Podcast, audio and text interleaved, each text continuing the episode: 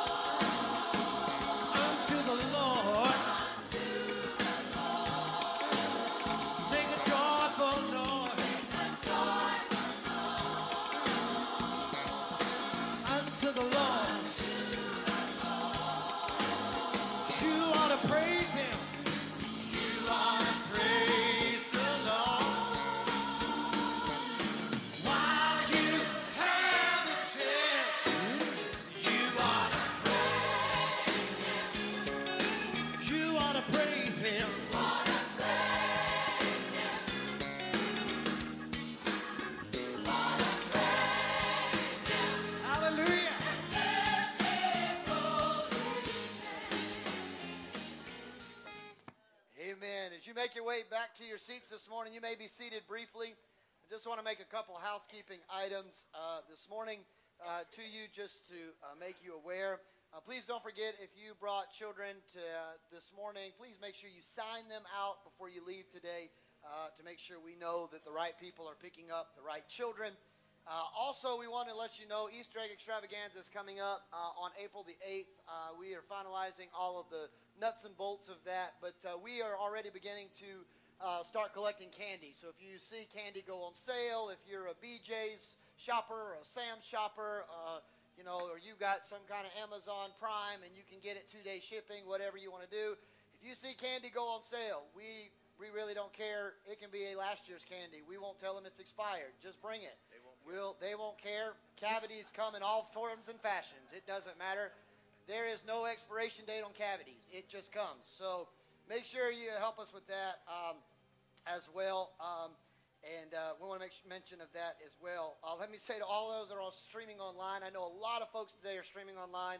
Uh, the Craven family, all six of them, five or six of them, are sick today with some kind of bug. The, the five Harleys are not here today. They've got a stomach bug. Sister Lila Faye's not here because she's got a sinus infection. So I mean, everybody's just dealing with uh, the uh, this nice um, yellow snow that we have outside and uh, called pollen and uh, it's really making everybody flare up. Most of us in here sound like smokers. We don't teach that in the Church of God, but most of you sound like you have smoking problems because you're coughing and hacking, and uh, you don't have COVID. You're just you have pollen, and so we want to make mention of that. Um, all of the information that uh, you need to know about things coming up at the church is on the website.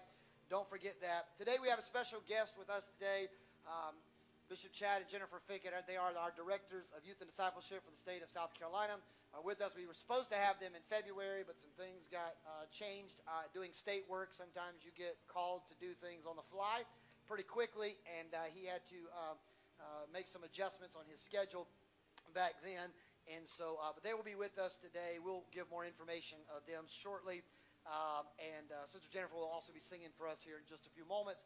For those that are first time guests, if you're a first time guest, thank you for visiting us today. We hope that you uh, feel right at home. You'll come again. If you need anything Please let one of our hospitality team members know. Most of them have some kind of badge. Some of them are in the foyer. Some of them are walking the property.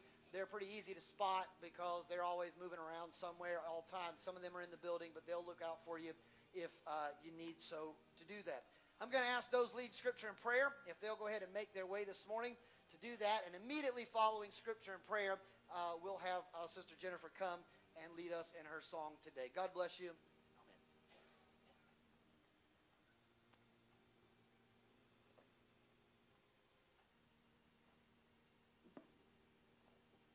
Praise the Lord. Amen. Philippians chapter 2, looking at verses 14. Paul's admonishing us to be a, a light in a dark world. He says, Do all things without murmuring and disputing, that you may be blameless and harmless, the sons of God, without rebuke. In the midst of a crooked and perverse nation, among whom you shine as lights in the world. Paul makes it makes it uh, easy to understand that we'd be the light in this world, that we might again proclaim Christ. I want to go to the Lord in prayer, and um, I want us all to pray. Let's ask God to, to have His way in this sanctuary. Um, I don't know about you, but when I come to church, I want to feel God. I want to feel His presence. Amen. And I love being among God's people. Let's pray. Father, again, we're thankful, Lord, always for your mercy and your grace. Lord, we're thankful for your love most of all. Father, we pray, Lord, that you would visit your people today, Lord. Lord, that we might leave this place, Lord, lifted up, proclaiming the truth and the gospel of Jesus Christ. Father, touch every part of this service, we pray. And Lord, we be careful to thank you for all that you do. Lord, touch the special guest this morning, I pray. I pray, Lord, that your anointing, your spirit, and your power be upon him, Lord, and re- presents your truth. And again, Lord, we're thankful for all that you do. Be with us today. In Christ's name we pray. Amen. Can we give a Santee Circle welcome as Sister Jennifer comes to sing for us this morning?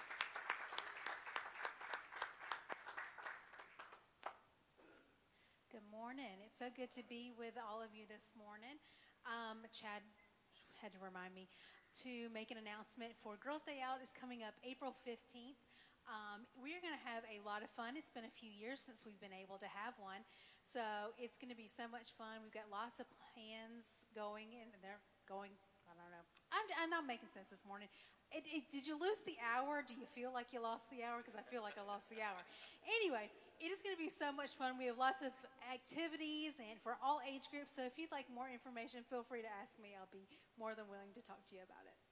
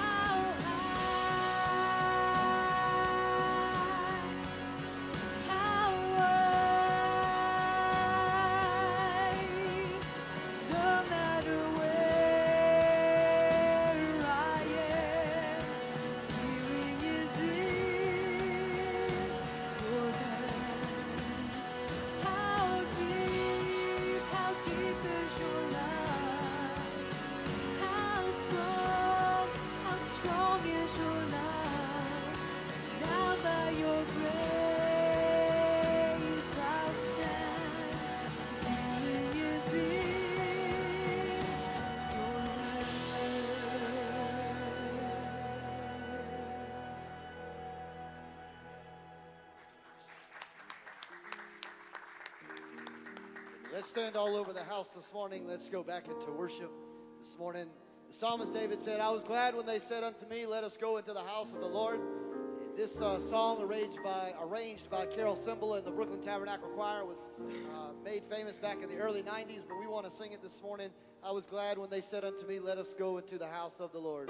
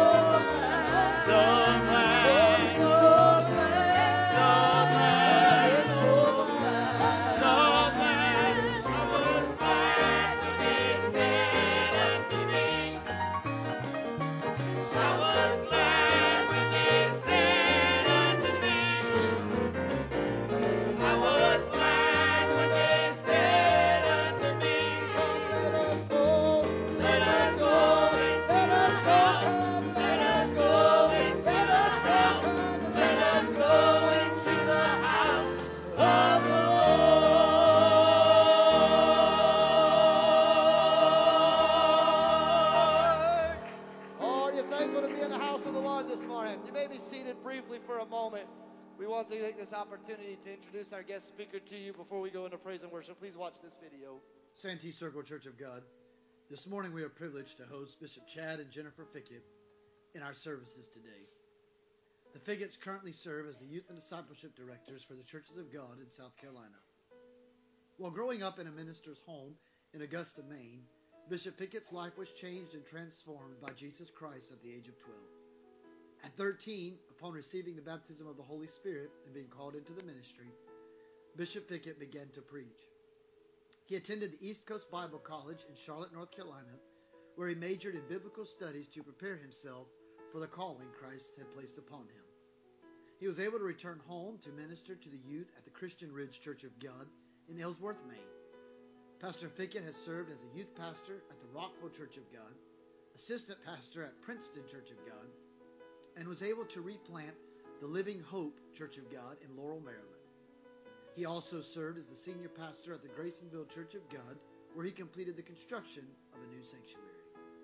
In 2001, Bishop Fickett was bestowed with his highest honor. He was able to marry the love of his life, Sister Jennifer Taylor Fickett. Their goal has been to make the church community develop into a motivated body of believers in their united efforts. While pastoring the Graysonville Church of God, the Ficketts was asked to leave the pastorate role and to serve as the Youth and Discipleship Directors of Eastern Canada. Serving in the Youth and Discipleship Directors chair now gives them great opportunities to sow into others' lives and develop opportunities for others to encounter Christ. Their heart is to win students to Jesus, mentor them in the faith, and send them out in Holy Spirit empowered ministry. He is passionate that the church reaches and raises up students by mentoring each young leader to have an immediate and future impact. The Ficketts have been blessed to serve as the Youth and Discipleship Directors in Eastern Canada, Illinois, Pennsylvania, Texas, and now the great state of South Carolina. Bishop Fickett has chaired and co-chaired various committees within the churches of God. He, along with his wife, Sister Jennifer, are incredible singers and communicators. Their desire is to be messengers of hope. Pastor Fickett's favorite verse, 1 Peter 1 and 3, says, Blessed be the God and Father of our Lord Jesus Christ, who according to his abundant mercy has begotten us again to a living hope through the resurrection of Jesus Christ from the dead. The Ficketts strive to give every person the same opportunity to encounter Christ, just as they did. Santee Circle Church of God, the next voice you'll hear after the praise and worship will be that of Bishop Chad and Jennifer Fickett. Can we give them a Santee Circle welcome at this time?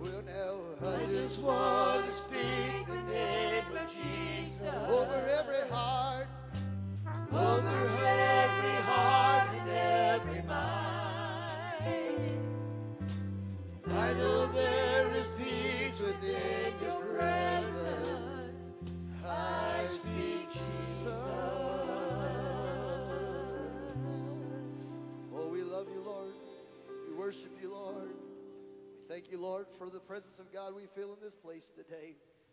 We glorify you, Lord, and we magnify your name.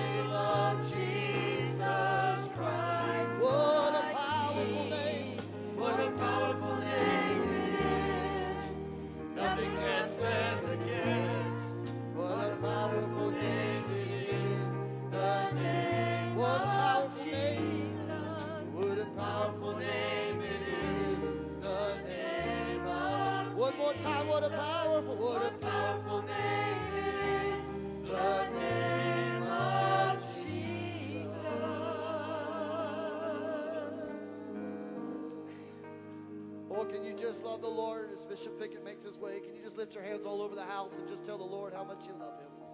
We love you, Lord. Jonathan, do you remember that old song, His Name is Wonderful? His name is wonderful.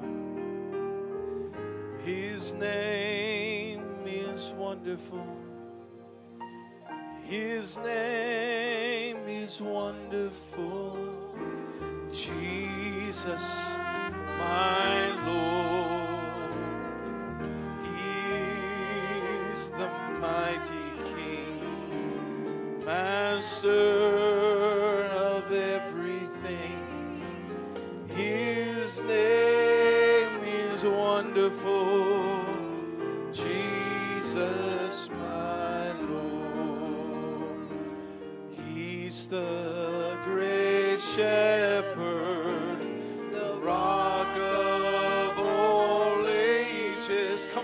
Somebody praise him. God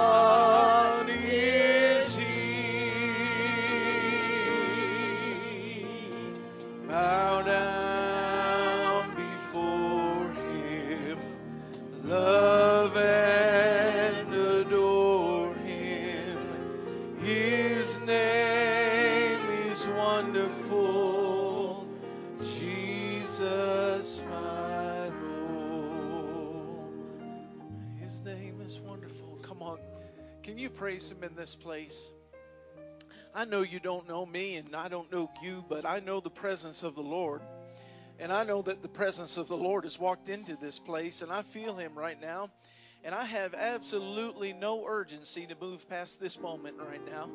I have no desire to leave this moment right now. The world is dark out there, there are dark things going on.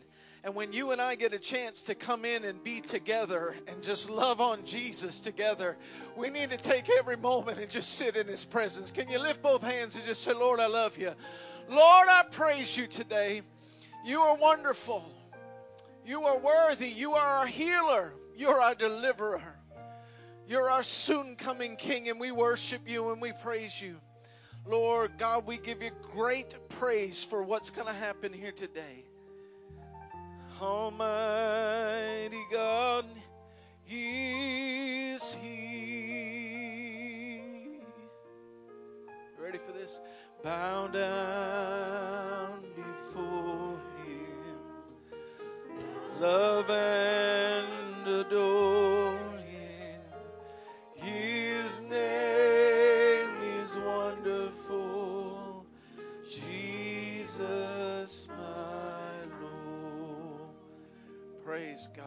say, Praise the Lord?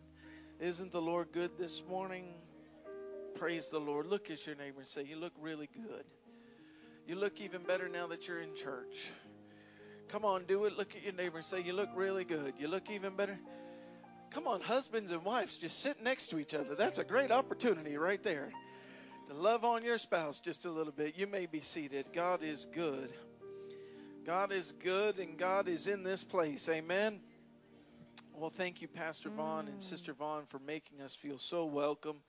He came in today and he he handed me that basket over there. His beautiful wife handed me that basket and uh, a little love offering. And I said, "But you haven't seen how whether or not I'm good yet, whether or not I've been able to do it." He said, "That's that's just uh, to sure it up, to make sure sure sure it's going to be good." But uh, Jonathan, it's so good to be with you, brother. It's it's uh, we've we've go we actually go back a few years. We go back a ways. So uh, what a talent too, don't you? Aren't you blessed with your pastor and his talent and his family and all the music that happened here today? I'm telling you, the music was Jennifer and I, Jennifer. If we drove anything, we just drove for that music right there. That was some good music. And my beautiful wife Jennifer is here, and she is excited about Girls Day Out. Now, if you want to sign up, young ladies, you need to sign up now. We already have 500 registered. So it's going to be a jam-packed day of fun and food, and we've got a boys camp out right around the corner in March, right up here at the PD campground. Don't forget that, March 31st, April 2nd. Let me tell you something. Don't sit back and just complain about there being an attack on our children, but not get your children to events where there is godly content and where we train them to be godly people. Amen. help us out with that. Get involved. We've got some youth camp rallies coming up, our youth leaders conference. And then also don't forget, right around the corner, youth camp time, PD youth camp. You don't want to miss it. You want to be a part of it. We are going to have a great time. Can I just tell you what God did last year? Uh, last year at youth camp, I want you to know this. We had 1,200 kids came to youth camp last year at a Church of God South Carolina camp. South Carolina knows how to do youth camp, and uh, I'm privileged to be a part of it. We had, let me put my reading glasses on, we had 137 give their lives to Jesus Christ for the very first time. We had 308 sanctified, set apart for the use of God's kingdom. We had 176 get filled with the baptism of the Holy Ghost with the evidence of speaking in tongues. We had 408 kids rededicate their lives to Jesus Christ at youth camp last year. We had 157 say, I feel called into full time ministry. We need to raise up some young people that'll carry the banner into the next generation of the gospel of Jesus Christ. Amen. We need that to happen. Can I tell you this? I don't know if you know it, but the Church of God, we still also believe in healing. We still believe God can divinely touch our bodies and heal us. And this year at youth camp, we had two instances where God physically healed kids at youth camp. We had a young man who came forward. He said that in my family, I should be this size right now. The doctors are looking at it. They can't figure out. They think, Pastor Jonathan, I might have a tumor, is what he told me. He came forward during a Thursday night youth camp service. God slayed him out. The Holy Spirit started working on him. And two weeks later, I got a report from his youth pastor who said he's grown six inches since youth camp. Nobody can explain it. God has done a great work in his life. God still heals. He loves his people and he'll do that for them. So we just had a great year at youth camp last year. I pray you'll be a part. I pray you'll come out to camp meeting. I do bring you greetings on behalf of Bishop Bruce Rabin. Sends your love today. Our overseer is doing a great job. But also, I just want to remind you of something we do in the Church of God in youth ministry. We do this thing called YWA, it's Youth World Evangelism Action. And I'm going to let him uh, show the video at some other time, but I'm going to promote it right now if that's okay. We have this beautiful project. Actually, it's a five-fold project in Latin America. We are going to Quito, Ecuador to help our university down there. We have a Bible college in Quito, Ecuador. And during COVID, how many of you know governments around the world got really crazy during COVID? They got really power hungry and they shut everything down. It was even worse in Ecuador than it was here for us in America. And they literally shut down our Bible college for two years. Nobody was allowed to go on the campus. Nobody was allowed to. And, and so the buildings, how many of you know buildings like that over time? So we're going in there, we're helping to repair it, to replenish it so that God will train young people in Ecuador that'll reach all of Latin America. A second, pro- a second project that is really near and dear to my heart. I don't know if you go to the next slide. I can't remember what I sent you. I'm sorry, Pastor. I'm. Uh, uh, they, well, let's just show the video. That's simple enough, isn't it? I'm here in Quito, Ecuador at Semisud, which is the centralized South American Church of God seminary where they raise up, train up, and develop leaders from all over Latin America. And they have been doing this for the past 40 years. Our focus for YWEA 2023 here is to provide scholarships for students to have education and hands-on ministerial experience and even just community inside of Semisud. Semisud came into my life as a light of hope and a testament to God's grace. At 16 years old, I lost both my parents to cancer. During that time, Semisud served as an open door with a family that provided a scholarship so I could study here and get equipped in the ministry track. That opened up a door for me to also work with children through the Church of God. We're also looking at updating the technology here on campus to help increase their online class experience as well as student development. This will allow for the mission and vision of Semisud to continue outside of the walls of the campus, despite perhaps the pandemic or other economic challenges. There are 3,700 Church of God congregations in Guatemala. The Guatemalan Pentecostal Bible Seminary is located in the heart of Guatemala City, and they are educating, equipping, and sending out ministers all over Central America. YWA will assist with updating their infrastructure, technology, and meeting other critical needs around their campus to further the Great Commission. Within the southern region of Brazil, YWEA is establishing a ministry training center. This brand new building project will be home to the Ministry Training Center and also a new life giving Church of God congregation.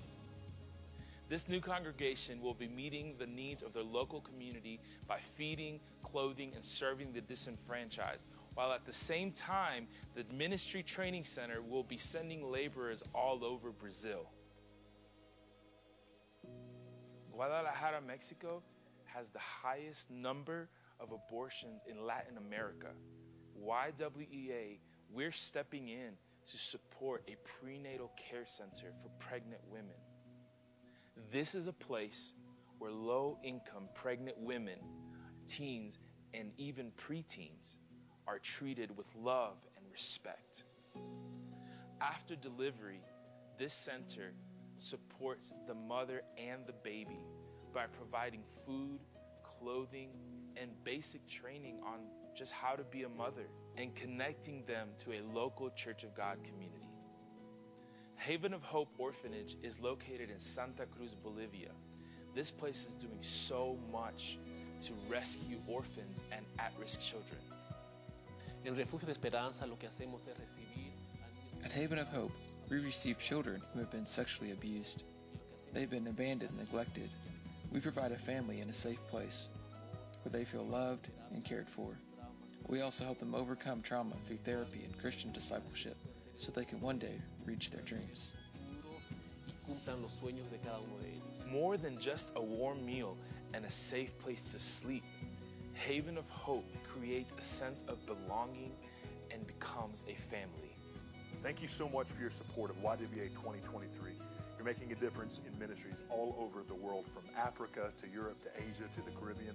And this year we're in Latin America, Conexion, connecting people to the Great Commission, hearing the truth about who Jesus is. We're raising up leaders and ministers in Quito, Ecuador, in Guatemala, in Brazil. We have an incredible orphanage we're supporting in Bolivia, the Haven of Hope Orphanage, and the prenatal care center to women and unborn children in Guadalajara, Mexico, making such a huge difference. But we can't do it without you. And I want to say thank you for your support. Since 1962, youth in the Church of God have been making a huge difference. This year is no exception. We love you. We're thankful for you. And we give God praise. Dios te bendiga y muchas gracias. So there's a quick synopsis of the five projects. When you saw that video at the end, this is something I'm passionate about. You say, "What? Well, are you going to preach to us today?" Yes, I am. I'm going to preach, okay? But I want to get the word out to get your help and support for this project. That last project in Bolivia, did anybody see the little girl laying on the bed with a piece of bread in her hands? Let me explain why that is. They rescue street kids who have no idea where their next meal is coming from. And he said to a person, and I met and interviewed Pastor Marco, and he said to a person, every kid that they rescue, they come in, they give them a piece of bread. It's the first thing to show them that they're going to get fed there. But almost all of those children refuse to eat that bread. They hold on to it and they sleep with it so that the next morning when they wake up, they know they've got something to eat. How many of you know there are people in this world that are making a difference with the gospel of Jesus Christ, and they are doing it in dark places? So I'm going to uh, let Pastor Jonathan talk to you later about how you can give an offering to YWA if you want to connect with him, and or if you want to take up an offering, or you can go to our website and just check it out for yourself, www.cogyd.org, and look for YWA and get get involved, be a part. It's a wonderful project. It's a wonderful program. Okay, go with me to Matthew chapter 11, verse 28 through 30. Matthew 28, verses 11, 28. Matthew 11, excuse me, 28 through 30. Can you stand with me one more time as we read the word? And then I'll let you sit and I'll do the rest of the work. Are you happy to be in the house of the Lord today? Thank you, Pastor Jonathan, for inviting us. It was such a joy, and I do apologize for the. Uh, supposed to be here a few weeks ago, but when the bishop calls, the bishop calls. Amen. Uh, Matthew 11, 28. Then Jesus said, pretty emphatic, three words lets us know that there's some serious authority that's speaking here. Amen. Then who said? Jesus said, Come to me, all of you who are weary and carry heavy burdens, and I will give you rest. Take my yoke upon you and let me teach you, because I am humble and gentle at heart, and you will find rest for your souls. For my yoke is easy to bear, and the burden I give you is light. Father, thank you for this day. Thank you for your goodness to us. Help us as we preach this word. May something lift someone's heart today, lift someone's soul today, lift their mind. Father, let your presence move in this place today. In Jesus' precious name, amen and amen. You may be seated. It's interesting to know that all of us have different sleep patterns. Did you know that? All of us sleep in different ways, in different shapes and forms, and it's very weird at times. Can I just tell some of you? Did you know 41% of people sleep in the fetal position? I'm the youth director, so I can have a little fun, okay? Uh, they sleep in the fetal position. Psychologists tell us that these people are gruff initially, but they warm up to you real quick. Anybody know anybody like that? No? Okay. Uh, how many of you sleep with someone that sleeps like a log? Anybody? No. People are looking around, but they're afraid to say anything. These people, supposedly, according to psychologists, are social butterflies. I don't know how much of this I believe, but it's quite interesting. Then there's the yearner. The yearner is sort of that person that sleeps with their hands out like this at their side, and they look very sweet when they're sleeping. They're perceived as open, but they're truly suspicious of everyone. They're looking at everyone. How many of you sleep with a free fall person? When you go to sleep at night, they're in one position. When you wake up the next day, they're at the bottom of the bed, or they're on the floor, or they're all over here. These people are fun and fantastic at parties. You want them involved, man. They will have a good time. Then there's the starfish. How many of you have a husband or wife that accidentally kicks you during the night sometimes? That they're just all over the place. These people are called excellent listeners. Excellent listeners. Well, I don't know how much of that is true. And there's a lot of information that goes into sleep today. Did you know there's so much that goes into the science of sleep? More than any other generation. It's because we live in a tired generation. We live with tired people, but hear me, they're not tired in their body, they're tired in their soul. They're tired in their spirit. This could be called the tired generation. Everyone thought when COVID first hit, that's good, I'll get a couple weeks off, paid vacation. And then as that began to drag on, how many of you felt more tired staying in the house all the time? My wife got really tired of looking at me by the third week. She wanted to go to Target, and all the ladies said, Amen. And uh, we, we went through that, and people thought, well, I'll get some rest, I'll relax, I'll restore, I'll regenerate, but nothing ever happens. They come out of that vacation, they come out of it more tired than ever. We have TV shows now called Late Night late, late night, and up all night. I mean, there's no time for people just to get rest, to sleep, and to become rested. The greatest problem in America today is not the tiredness of our bodies and the tiredness of our minds, but the tiredness of our souls. We're tired in our nation over evil that seems to go unchecked and no justice. We're tired over corruption. We're tired over terrorism. We're tired over people who do evil things and don't seem to pay the price. We're tired over everything. And the problem is, even in the church, hear me today. I know some of you have already checked out because you thought this is a salvation message and I'm good here. But I think there's a lot of people who serve Jesus a long time and forget the power of this verse because they get caught up in their own routine and religion becomes part of the routine. And all of a sudden they're trying to figure out how is it that I say I'm a Christian, but I'm just as tired as everybody else that I work with. Because we miss out on a few things. Our families suffer from the tiredness of soul. Children now grow up neglected or hurt. They grow up in broken homes. Parents try to fill their lives with busyness, extended work hours. Children don't have direction. There's nobody in the house to give them direction. Our fathers aren't fathers anymore. Our fathers sit back and wait for the wife to nod. I saw a video the other day. I loved it. A little boy fell off his chair. Mama went to run in and pick him up, but this man said, "No, my boy's going to learn to be a man." And she he pushed her away. And this boy, believe it or not, without crying, reached up, grabbed the seat, pulled himself right back up. Now that's a good father. That's a father teaching a young boy how to be a man. And what we have today, though, is we have this broken down idea of what the family is, and some of us think because we come to church, it's not in our homes. But it is. It is because we lose out when we decide, God, I know how to fix this problem. Oh, I'm preaching now. Somebody help me. God, I know how to fix the problem. A situation comes into your life and you think, I know how to do it. I've got the answer. I'll consult with the doctor. I'll talk to him. I'll talk to her. I'll get it all figured out.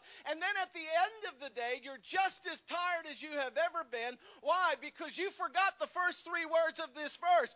Jesus said, Jesus said, Come unto me, all you that labor and are heavy laden, and I will give you rest. Jesus said it. There is no rest found in this world. There is no rest found in vacation. There is no rest found in sleep sleep. There is no rest found in just being quiet. Only rest you can find for your soul is at the foot of Jesus Christ, giving him all your burdens, giving him everything that you're worried about, and laying it down at his feet. I'm sorry, but I sensed a church that likes to have a little preach, so I feel it now all of a sudden. There's two things that I like about this verse. Number one, it tells us that there's rest for the weary. Rest for the weary. You know, I love the source of the invitation too. When you go to your mailbox and you pull out a card, let's say it's a graduation card, and you open it, what's the first thing all of you do? You look for the name. You look for who sent me this invitation. You don't want to show up at a party that you don't know who they are. Anybody? You look to see who sent the invitation. This is an invitation this morning in this verse. Let's just look at the person who sent the invitation. His name was Jesus. The greatest secret to finding rest for every human soul is at the foot of Jesus. Jesus said, Come unto me. Come to me. He simply is declaring to find rest for your soul, there's only one place to get it, not from this person or that person, but in Him. Can I just preach to the church today? You know, sometimes we get it mixed up. Sometimes we get it mixed up. We tell the person who's drinking, stay away from the bottle. Now, that's good advice. I'll agree with you. We tell the person who smokes, stay away from the cigarettes. That's good advice. I'll give it to you. But at the end of the day, none of that brings them deliverance. None of that brings them freedom. None of that brings them wholeness or healing. The only rest that they truly find is Jesus. I got news for you. You get them to Jesus, they'll put the bottle down. You get them to Jesus, they'll leave the things of this world and they'll put them away. But when you show up as a religious person, as a church person, and you just continue to lay stuff upon top of them. They're already weighed down, they're already burdened down, and you say, Well, you got to do this and you got to do that. Listen to me. All you need to do to tell somebody about Jesus is tell them, I don't know what's going on in your life, but you look a little tired. You look a little weary. I don't know who's sick in your family, but can I tell you, I know a healer. I know a deliverer. I know somebody that could set you free. And I don't know how he gets it all worked out. I don't know that how all the answers work for your life, but I can tell you this Jesus is the answer for your life. Jesus himself, we've identified who's speaking here, haven't we? Jesus said, we've identified who's speaking here. And he is declaring, there is no rest outside of him. Outside of him. Now, I know you're live streaming, so I got to be careful, but I've been the youth director in several states. And one of the things that an overseer does is he calls you sometimes. We'll have three or four churches that need help on a Sunday morning, and we've got to go in different directions. And sometimes the overseer invites you to go in and help place a pastor. Find a pastor for a local congregation.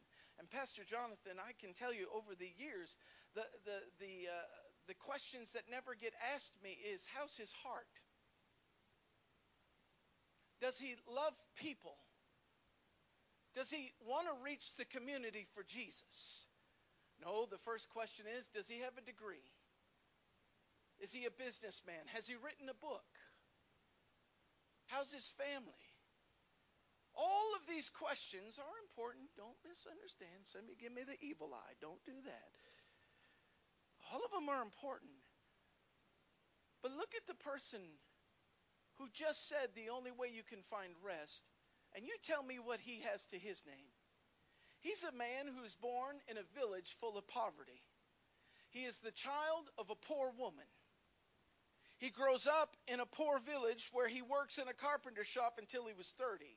And then for 3 years, he's an itinerant preacher. He don't own a home. Some of y'all wouldn't have hired him as your pastor because he never stayed in one place. He never wrote a book. Jesus never held office. He never had a family, and he never owned a home. He never set foot inside a big city. He never traveled 200 miles from the place he was born. He did none of the things that usually accompany greatness that we want in someone leading us. He was still a young man when popular opinion turned against him. His friends deserted him. He was turned over to his enemies, and he went through a farce of a trial. He was nailed to a cross between two thieves. He was dying while people gambled for the only piece of property he had. And when he was dead, even the grave they put him in wasn't his. And yet, in all the centuries that have come and gone since this man, none of the central figures of the human race, and all of the armies that have ever marched, and all of the navies that have ever sailed, and all the governments and presidents and mayors and kings that have ever sat on thrones have not affected the life of humankind like this man named Jesus. And Jesus is the one who says, I don't have a title. I've never written a book. I grew up in a poor village, but I'll tell you this. If you want true rest, come unto me. All you that labor are heavy laden, and I will give you rest. John 14, 6, Jesus answered, I am the way, the truth, and the life. No man comes unto me, but unto the Father but by me. The world still and in the last few years, the church has tried to do the world thing. We've tried to add things and say, well, this is of God. And then they don't bring rest. The world tries to find rest in so many places. How many of you been on vacation? You know what I'm talking about. They build big resort areas. I like a good resort area. Amen? Anybody? I'm the only one?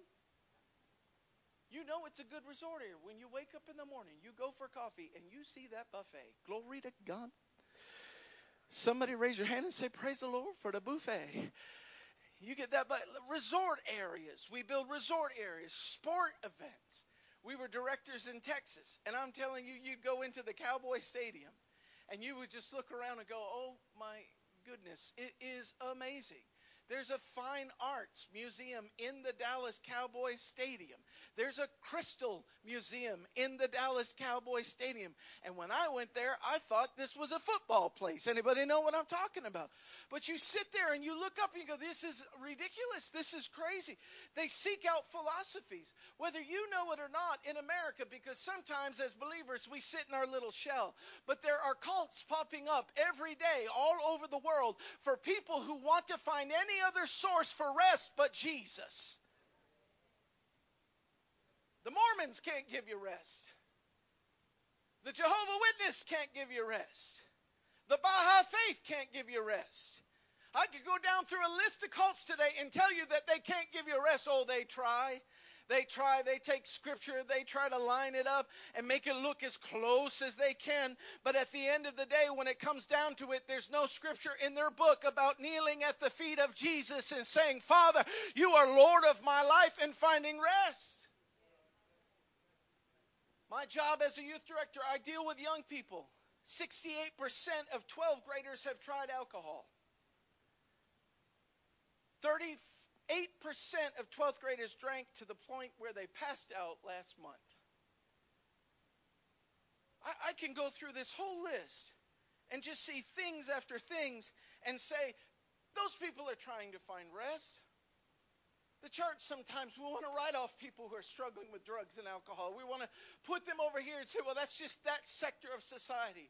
I got news for you. Those people started because they were hurting and they couldn't find rest, and now they're knee deep in a drug addiction that is full of the devils from hell. Somebody say amen. And they need somebody to point them to Jesus. And we point at children and we say they're messed up and they're doing. Really? Is that the case? Because 80% of adults in America are addicted to some kind of painkiller. He said, Why are you preaching this this day? Because I'm trying to wake the church up. I'm trying to help us realize that while we're in our four walls having church, there's people out there that are hurting, and they don't need you to be a theologian. They don't need you to be a philosopher. You don't have to have all of the scriptures memorized from Genesis to Revelation. But when you see somebody tired and hurting, you got to lift up the name of Jesus and say, I know somebody who said if you'll just get to him, he'll give you rest. I love in verse 28 too, whom Jesus invites. Jesus invites people to the party that you and I wouldn't invite to the party. He said, I will give you rest. All of you who are weary, the King James says heavy laden, but this verse says burdened. We don't like burden people in the church, Brother Vaughn. Burden people in the church keep the worship down. It's not exciting to be around them. But that's exactly who Jesus invites. Jesus invites the outsider to the party. Jesus tells the prodigal to come home.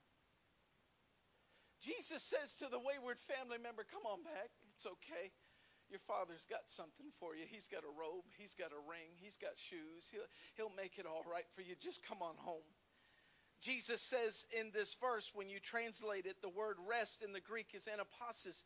It's better translated relief. Never thought about that before. We look out there and we see people living in sin and we think, well, they're just acting it up. No, they're not. They're trying to find relief.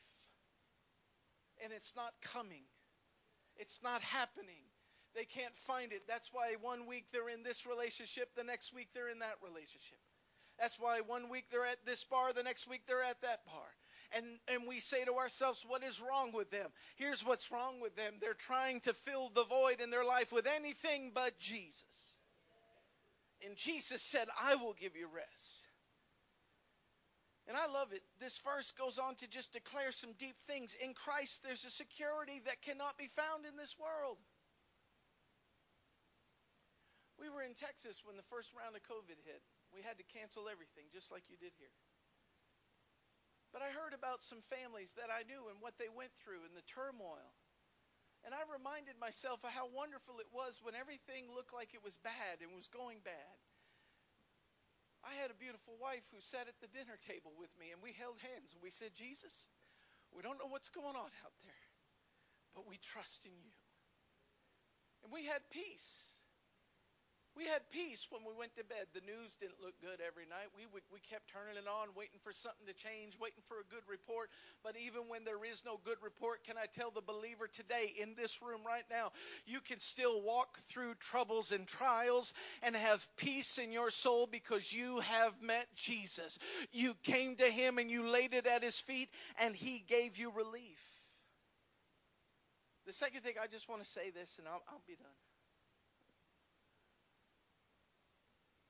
It's 12:09. I got to get you out. The Baptists are going to raid the chicken shacks and we'll have nothing left to eat. Matthew 11:29 Jesus now explains the secret for finding rest is in him. It is to exchange the yoke the world puts on you and instead put Christ's yoke upon you. Now, when we say yoke today, nobody understands that word. Nobody can quite understand it. See, the secret the secret to rest is not inactivity, it's the right activities. Jesus isn't saying go home and do nothing and you'll find rest. Jesus is saying do the right things and you'll find rest. He didn't say quit working. He said put my yoke upon you. How, how do we know what his yoke is? Well, let's just look at Jesus' life and let's see what Jesus did. Jesus said, Learn of me in this verse. Let's learn of him this morning, real quick. Jesus did not worry. Nowhere in Scripture do you read that he worried. The only time we see him visibly upset is in the Garden of Gethsemane before he's about to die.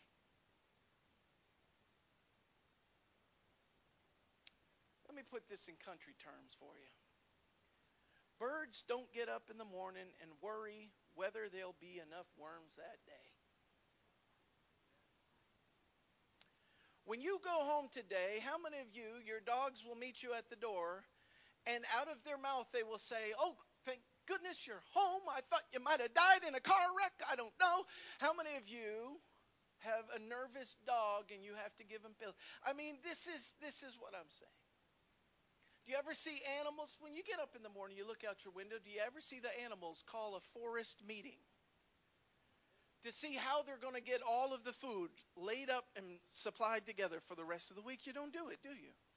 And yet Jesus said, Look at the lilies of the field, how the toil and they don't spin.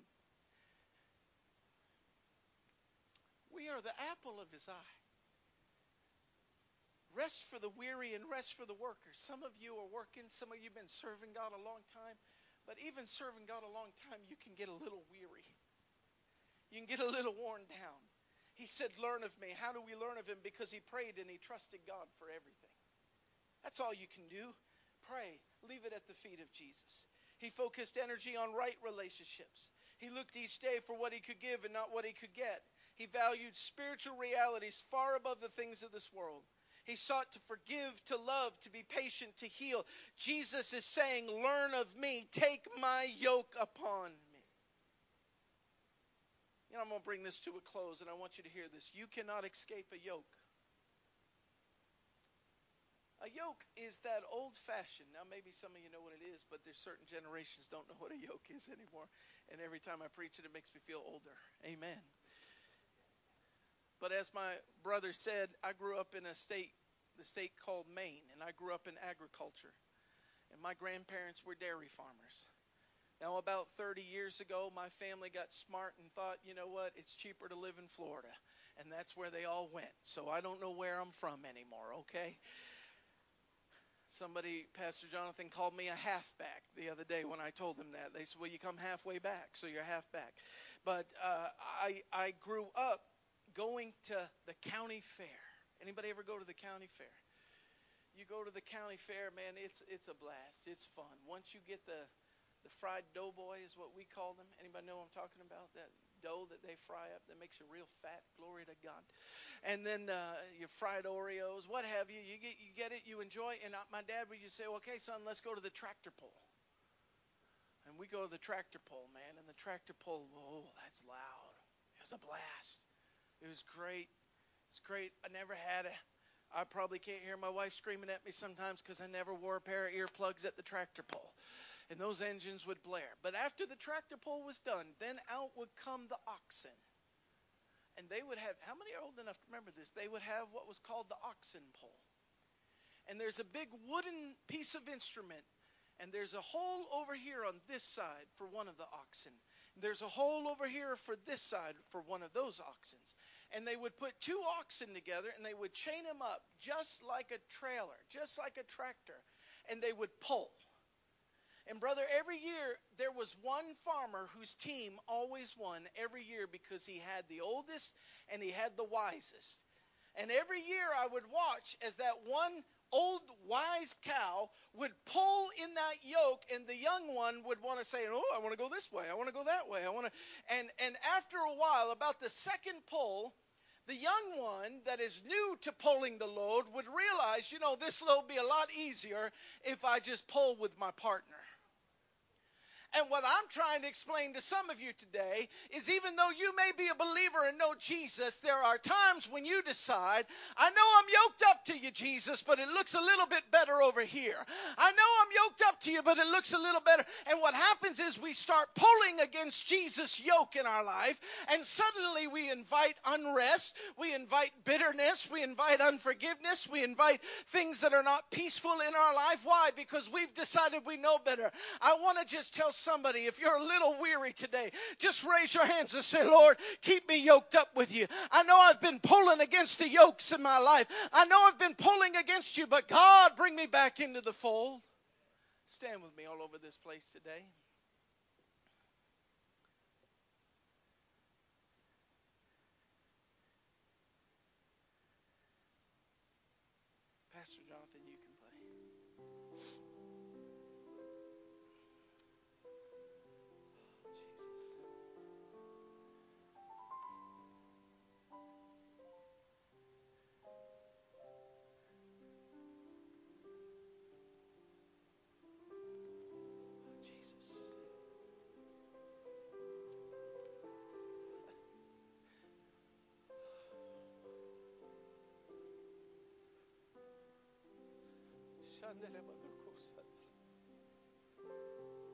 If you need rest today, I want you to just lift both hands and begin to praise Him right now. If you need rest today, I want you to just lift both hands and begin to say, Father, I've been trying to get away from your yoke on my life. I've been pulling against you. Oh,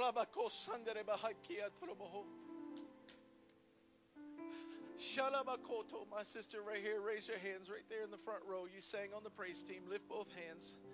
Lift both hands in the name of Jesus. God, I pray for rest for her right now. Lord, I pray for the peace of God that passeth all understanding right now. Worry, you have to go. Fear, you have to go. In Jesus' name. Oh, I come against fear and worry. I come against fear and worry. My sister, in the name of Jesus, I pray for peace right now. Lord, you said you'd give us peace that passeth all understanding, would guard our hearts and our minds through Jesus Christ our Lord. God, in the name of Jesus, I'll leave you with this today. No one who ever comes to Jesus leaves disappointed. The blind heard him say, Come, and they went seeing. The lame heard him say, Come, and they went walking. The lepers heard him say, Come, and they went home healed. The woman at the well heard him say, Come, and she went home a respectable person. You're going to love this one. The deaf heard him say, Come, and their ears were opened at his command. The tax collector, Matthew said, heard Jesus say, Come, and he became one of the twelve. The dead man Lazarus heard him say, Come, and he got up and he walked out of the grave. I'm here to say, whatever is going on in your life, whatever problem you have, just lift your hands and say, Father, I'm yoked up to you.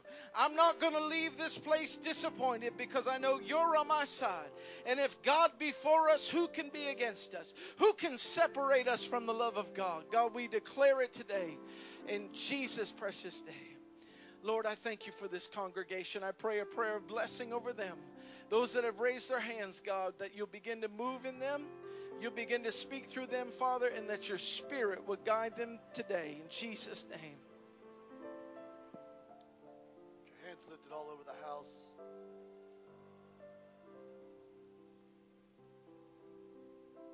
Sing this together. For he's all I need.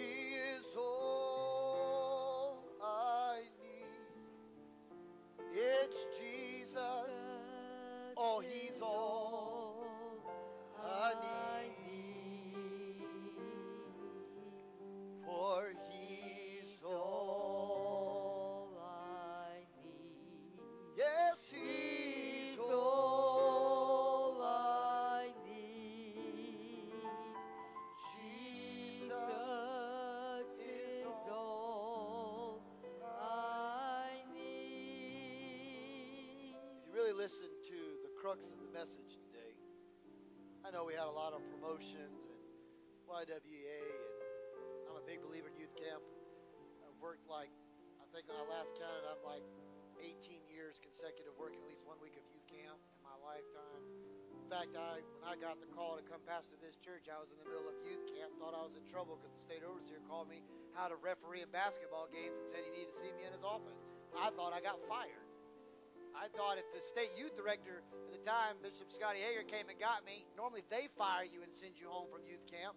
When the overseer calls you, you really must be in trouble if he's calling you from youth camp. And he said that uh, I had received the vote to come here, and I was at youth camp. I told Bishop Hager, I said, You're going to have to give me a couple minutes to process that. You're going to have to find somebody else to do youth camp for a little bit. I I've done. I just swapped jobs in 30 seconds and didn't realize that was happening. I haven't even told my boss yet I quit. That was my father. It was going to be an interesting conversation when I got home. Love you, Dad. I'm quit. I mean, it was going to be interesting.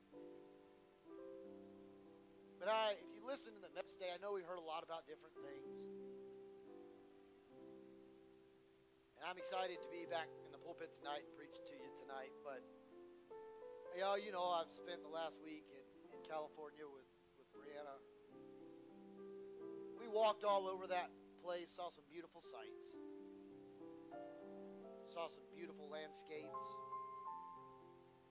met some interesting people. California's got some. So does South Carolina, though. They walk among us.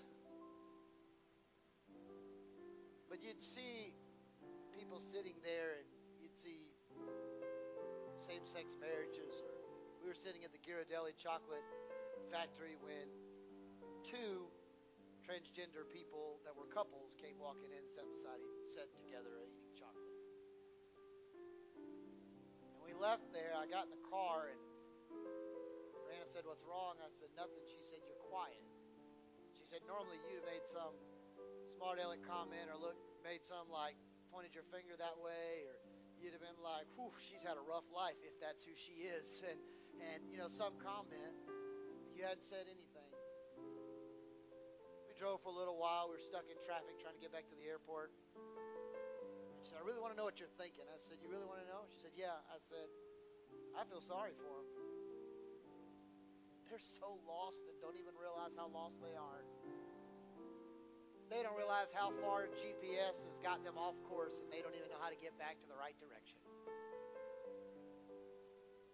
I said, I know we're on vacation and I know my pastor hat's supposed to be taken off and I'm supposed to just turn the cell phone off. And by that point, I've called Sister Barnes because I found out she was sick. I've called Randy and Carol to find out what happened in church. She's like, You can't go on vacation with you. You're always still working. Were driving back to the airport. I said, What if I missed it? She said, What do you mean? I said, What if that God sent them to Ghirardelli, not for chocolate, but for me to tell them Jesus loved them? And I missed it. I missed it. She said, Jonathan, we don't, you know, I, I hear what you're saying, but we're, you know, we're on vacation. They don't, they don't know us, and we don't, we don't want to make a spectacle in California and be on the news, and you know, we're just trying to hide and get out. You know, we're just here to see the sights of the Pacific coast. And I said, but if I, we don't tell them, who will? If anybody that's been in this church long enough over the last few months knows anything about the vision that I felt God gave me for the 2023-2024 church year, it's it's three things: one person, one family, and one community at a time. I can't reach a community if I don't reach a family in that community. And I can't reach a family in a community unless I at least get one person of a family in that community and reach them. Now, once I reach them, they may reach a family and then a community. We're all tired. I, I struggle with jet lag coming home. I had turbulent rides coming home, nauseous, had to take Dramamine. It was rough. I've, I've been in planes my whole life. I've flown thousands of times. I got sky miles. I've flown so much. I have never felt like that in a day my life. I was praying God, just get me off this thing. It was horrible. Some of you are tired. Some of you have got bad diagnoses. People like, Mary Weaver is battling cancer and she's upbeat, but she's tired. She's tired of just constant medicine, constant chemotherapy, just constant. Some of you this week got disappointing news and reports from doctors, for family members, people that you have come to know and love so dearly. Can I tell you, it did not catch God off guard. God knew about it before I did. God knew about it before Mary Weaver ever got cancer. God knew. I, you know, I know Bishop Fickett didn't know that all that when he preached and stuff today, but whether he preached it, I preached it, or some third party preached it, can I tell you today, really is all you need. He really is. You don't need another great message from a state official you don't need to hear me preach. I tell you all the time, God can say more to you in five minutes than I can spend in 50 years serving as your senior pastor. I could preach till I blew in the face, pass out from exhaustion, and God could say it in 30 seconds and do more than I could have done in all my ministry. We've talked about all these revivals happening over. I've often said to you the last couple weeks, why not here? Why not now? Why can't we, why don't we see healings? Why, and I believe he still can. I believe that. Now, I'm going to probably get myself in trouble. You can be seated here just for a moment before we pray. I'm going to get myself in trouble, but you know me, I don't like to make friends. I'm an, I'm an introvert. I don't, I'm not an extrovert. I don't like people. I'm very quiet, bashful. I don't, I'm very reserved, normally seen but not heard ever. But I'm going to get myself in trouble. I'm going to borrow that microphone from you. Now, you know all the stories of what's going on and I told you about Mary Weaver and all this stuff. While I was gone, I get this report. I'm only two days into vacation. I get a call or a text from Brother Randy. He says, Pastor, I hate to really bother you. I know you're just probably not even got your first day in California under your belt.